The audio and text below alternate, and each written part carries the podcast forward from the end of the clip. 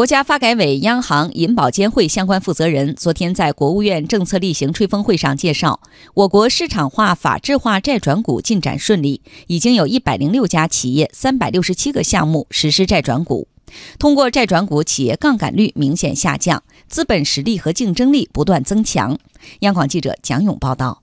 一般来说，债转股是指将商业银行原有的不良信贷资产。也就是将企业的债务转为金融资产管理公司对企业的股权。市场化、法制化债转股是推动企业去杠杆的重要途径之一，也是防范化解企业债务风险、促进企业发展的有力手段。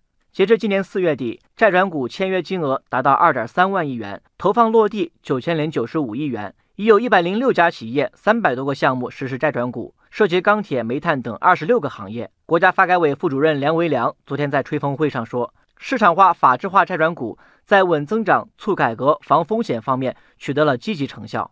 一是企业杠杆率持续下降，去年三季度末，我国企业部门杠杆率为百分之一百五十二点九，同比降低五点七个百分点。二是增强了优质企业资本实力和综合竞争力。目前，针对优质企业的债转股占到落地规模的一半以上，充实了转股企业的资本。提高了信用等级，释放了投资潜力，有力促进了稳增长。三是推动了出险企业债务的稳妥有序处置，推动有效化解债务灰犀牛风险。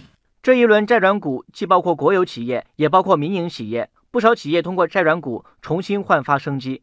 例如，东北特钢、重庆钢铁通过债转股，企业长期亏损的状况得到扭转。民营企业方面，远兴能源、南京钢铁等通过债转股减轻了短期的偿债压力，企业呈现出良好的发展前景。值得一提的是，这一轮债转股顺利推进，跟央行定向降准不无关系。去年七月，央行定向降准，释放约五千亿元资金，激发了金融机构的债转股积极性。央行金融稳定局负责人黄小龙说。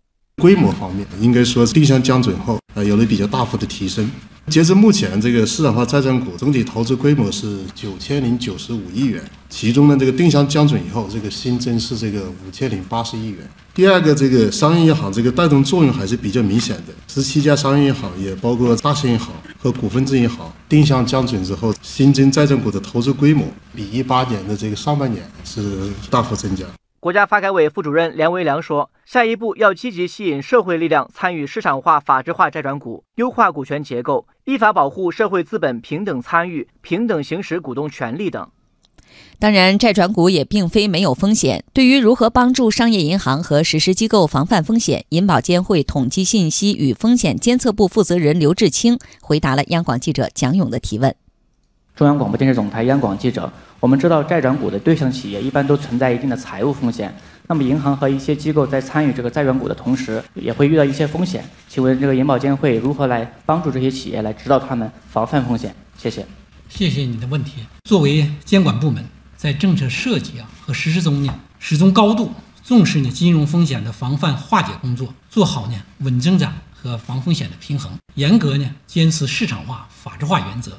债转股项目的选择、收债。转股的价格、资金筹集、退出方式等呢，都由银行、实施机构和企业呢，按照商业原则，自主自愿协商确定。二是呢，实施再转股的企业应当符合国家产业政策，重点呢针对产品有市场、技术有实力、发展有前景、遇到暂时困难的优质企业。对于僵尸企业、逃废债企业、不符合国家产业政策的企业呢，坚决不纳入实施范围。